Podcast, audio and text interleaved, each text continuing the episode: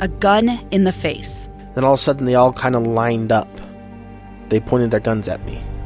And this is the point where I thought, I'm going to die today. Started two years of horror for an American in Venezuela. They said, You need to give us your phone and get ready because you're coming with us. I'm Becky Bruce, and I spent a year researching and piecing together Josh and Tammy Holt's story about their ordeal in a notorious prison. That's when everything started to turn bad. We had another pound on the door. Boom, boom, boom. And there was the police once again. You can binge all of the episodes of Hope in Darkness on KSLPodcasts.com or wherever you get your podcasts.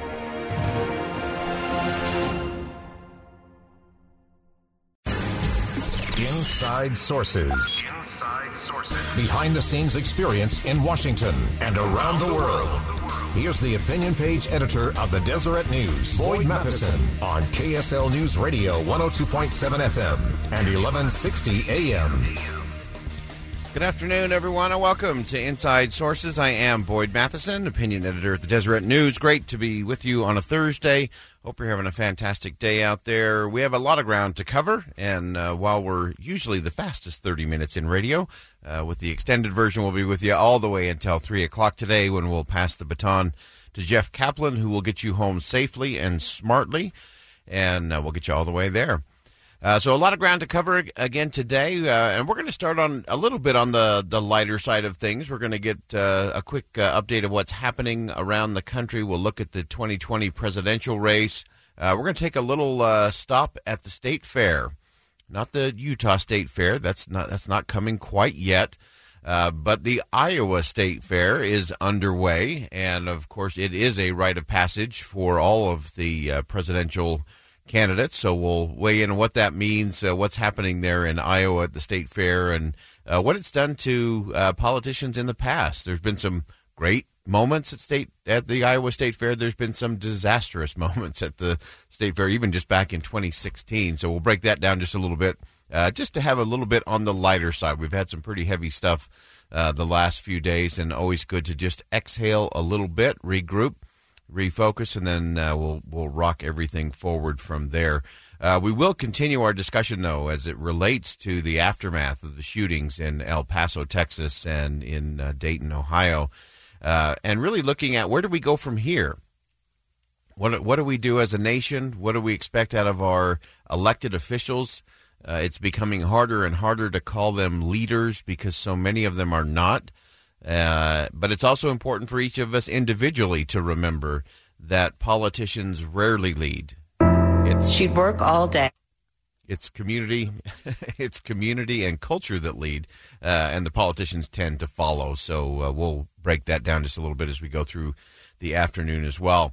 Uh, so let's do this. Let's start with a, uh, quick update on some of the things that are happening. Most of the polling, interestingly, uh, has not moved a whole lot on the Democratic side as it relates to uh, anyone really gaining ground. Uh, former Vice President Joe Biden continues to lead uh, with a very strong double digit lead over his nearest competitors. Even when you start going state by state, which is the real important thing to do, uh, national polls are not really significant other than they often connect to fundraising dollars, which is the lifeblood of a lot of these campaigns. So uh, the state by state polls are the, the ones that really matter in the end, and we'll break those down. Uh, but it but it is interesting that even the people who have had some good moments in debates, some good uh, social media moments, have not been able to parlay those into any kind of momentum, uh, any uh, really or- organization. Uh, like it's fascinating to me that uh, Cory Booker had a great night in the last debate in Detroit, Michigan, and his uh, status in the polls in Iowa is still languishing at 1%, uh, which means he technically could be in, in negative territory. I know that's not really possible, but if the margin of error of the poll is plus or minus 4% and he's at 1, technically he could be at minus 3. Um, but that's just my kind of math. So, anyway, uh, but very interesting that he was not able to parlay any of his performance from Detroit and get it across the border over there and get it into Iowa uh, in any significant way. So it will be interesting to see what he does at the Iowa State Fair. coming up this week. Kamala Harris, who had a, a really the, the best of nights in the first debate, where she took on former Vice President Joe Biden in a significant way, uh, really used her prosecutorial skills. That's a hard word to say three times. Uh, but she did not parlay that into anything either. She's still languishing in most of the national polls. She's still in third or fourth place there, double digits behind Joe Biden. And, and so there just hasn't been a lot of movement. Now, some of that is the the dog days of summer have settled in. Uh, and some of that is that you know folks just aren't quite paying attention yet. The I really believe that the 25 days that will occur post uh, Labor Day will will be the litmus test for a lot of these Democratic candidates because if you they will have a debate in the middle of September and that's going to be uh, a smaller field. Although we did we did learn today that uh, Mr. Yang has qualified uh, for that debate, so I think that that brings us to nine candidates have qualified uh, for the uh, debate in Houston, Texas, in the middle of September. So he'll have a little lifeblood there and a lifeline to to keep going. And uh, but going back to to Kamala Harris, the senator from California, she is trying uh, to get some some strength there. Uh, but again, the latest polls, she's still just she's way behind. Uh, you've got uh, Joe Biden still in the high twenties, low thirties in most polls. Elizabeth Warren, really interesting uh, in Iowa in particular. Elizabeth Warren and Bernie Sanders have flipped spots. Uh, Elizabeth Warren is now at 19%, and I believe that Bernie Sanders is at 9%. So he's gone down into single digits and Kamala Harris is kind of in the middle there, about uh, 13, 14 percent. Uh, and she's she's making a big bet in Iowa. Uh, Senator Harris released a new ad that is airing primarily in the Des Moines market, which of course is the middle of the middle of the Iowa State Fair. Uh, and it is a it's a significant buy, about a sixty five sixty six thousand uh, dollar buy and uh, it's interesting to look at the message. So I wanted to give you a chance to hear where you think she's going in terms of what she's going to try to do over the next 45 days to see if she can't uh, get herself some real traction and momentum and, and move into that head to head with uh, Joe Biden. Here's the, the latest sound from Senator Harris's new ad targeting Iowa. She'd work all day, then pour her whole heart into Maya and me when she got home. And then after we were fed and in bed, our mother would sit up trying to figure out how to make it all work. That's something most Americans know all too well. And that's what my 3 a.m. agenda is all about a real plan to help you solve those worries. That's what I'm fighting for real relief for families like yours. Not in 20 years, not in 30, starting my first day as president. Because you've waited long enough to get a good night's sleep. I'm Kamala Harris, and I approve this message. All right, that's uh, Senator Kamala Harris uh, with a brand new ad in Iowa and uh, it's the 3 a.m. agenda. Now, I, I, like the title. I like the sentiment. What is it that's keeping you up at night? And she's going to attempt to attack those things and, and really make that her agenda. So I think she's trying to do a couple of things with this. Uh, I think she's really trying to send the message that, hey, I'm one of you. I'm a middle of the road, ordinary, average citizen with the same kind of worries that you have. Uh, and I'm, I'm here for you. Uh, it is one of the things that we know the people of the United States of America always want to have is someone who has their back. And it, it's one of the things in Iowa in particular, and we'll talk about this in our next segment as we really break down what's going to happen in Iowa over the next few days. Uh, and that is that they want a fighter. The people of Iowa want someone who is a fighter. We'll tell you what kind of fighter they want when we come back. So we're going to step aside. This is Boyd Matheson, opinion editor at the Deseret News. Thanks for joining us on Inside Sources today. Weigh in, as always, on the Utah Community Credit Union uh, text line 57500 when it's safe, and uh, we'll pick it up when we get back. It's the story of an American held in a dark Venezuelan prison. Then all of a sudden, they all kind of lined up. They pointed their guns at me. And this is the point where I thought, I'm going to die today. I'm Becky Bruce. I spent a year working on Hope in Darkness, which now has more than 2 million downloads. Find it on kslpodcast.com or wherever you listen to podcasts.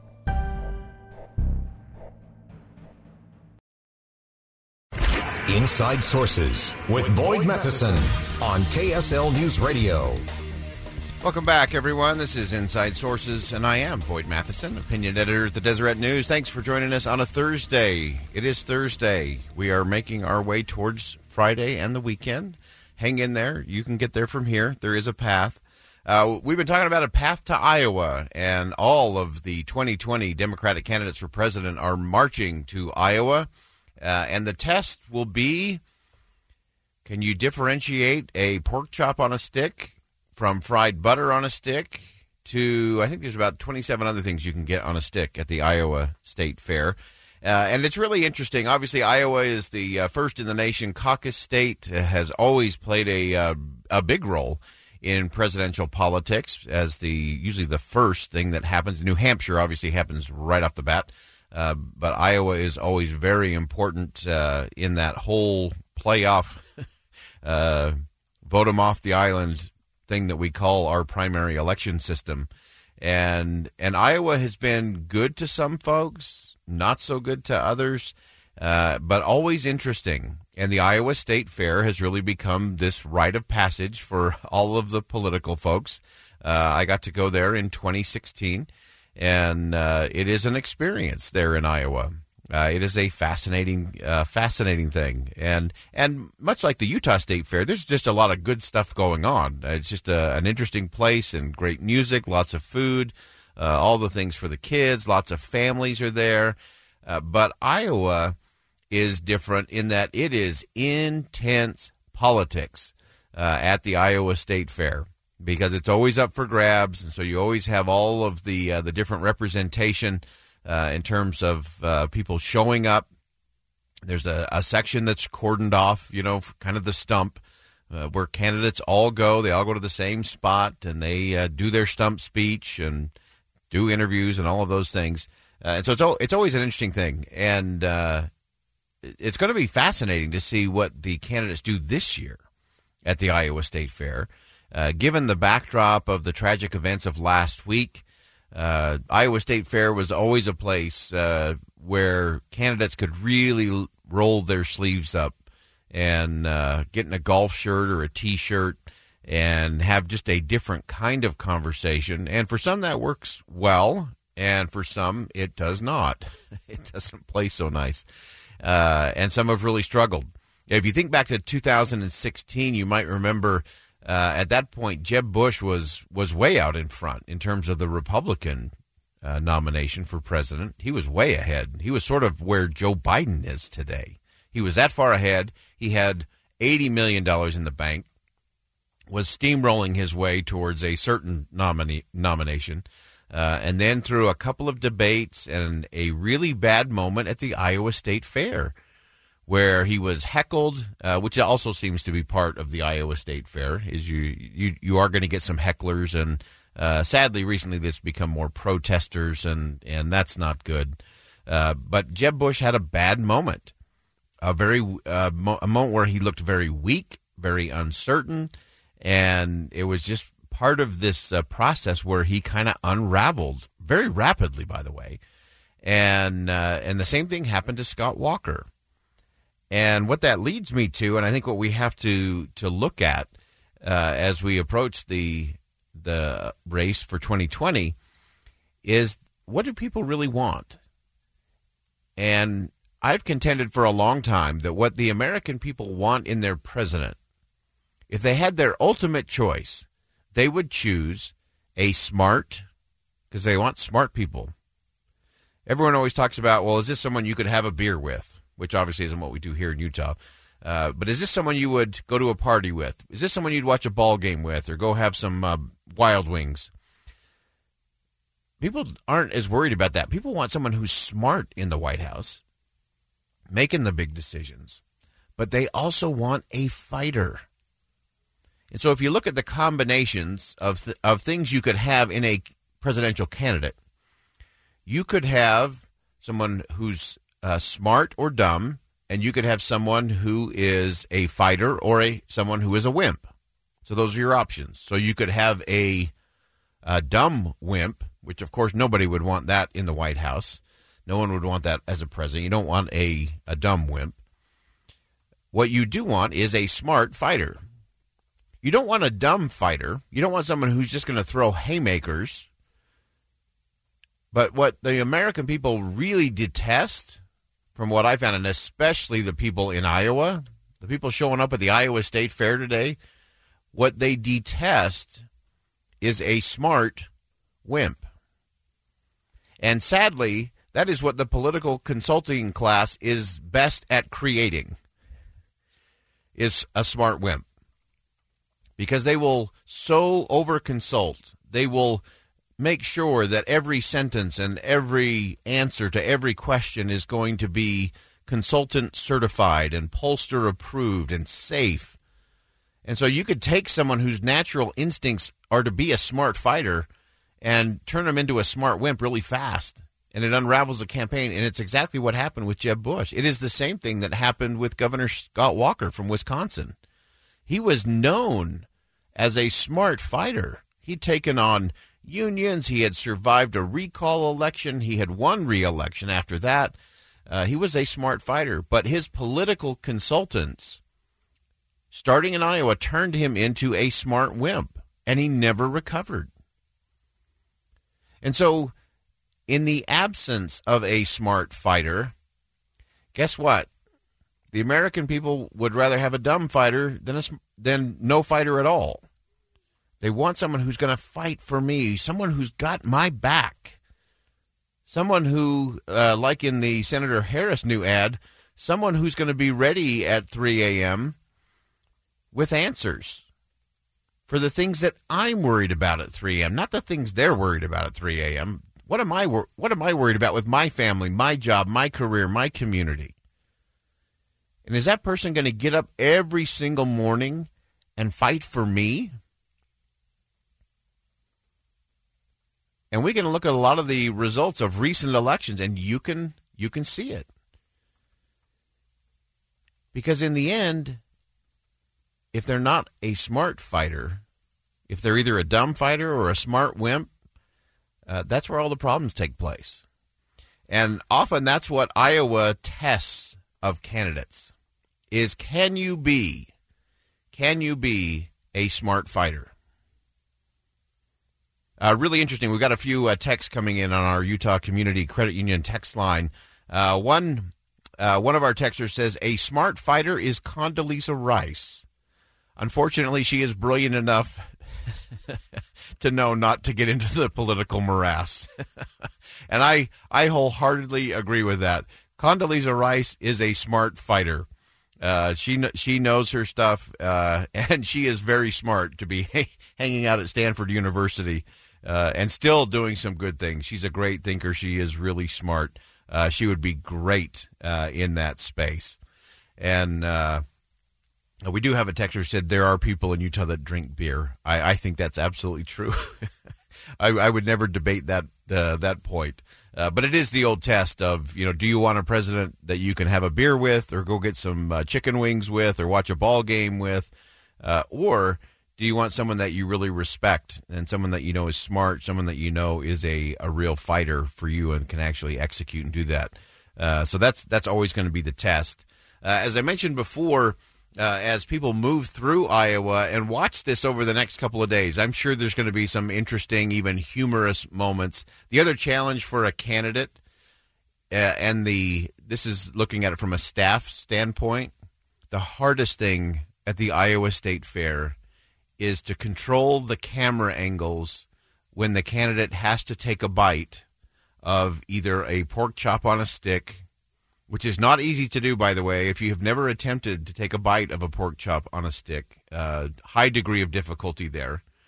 Uh, or to make sure your uh, face doesn't contort too badly when you try the uh, fried butter on a stick, uh, and all kinds of other just great creations that are unique to Iowa and uh, unique to some state fairs. So anyway, that's that's always a challenge from a political positioning standpoint. Is you just don't want that awful shot uh, of uh, the candidate having their mouth open or a big bite of food as they're trying to answer a question. So there's lots of subtleties to it. Everybody thinks, oh, wow, the candidates are going to the state fair. Uh, it is high drama, high stakes in Iowa.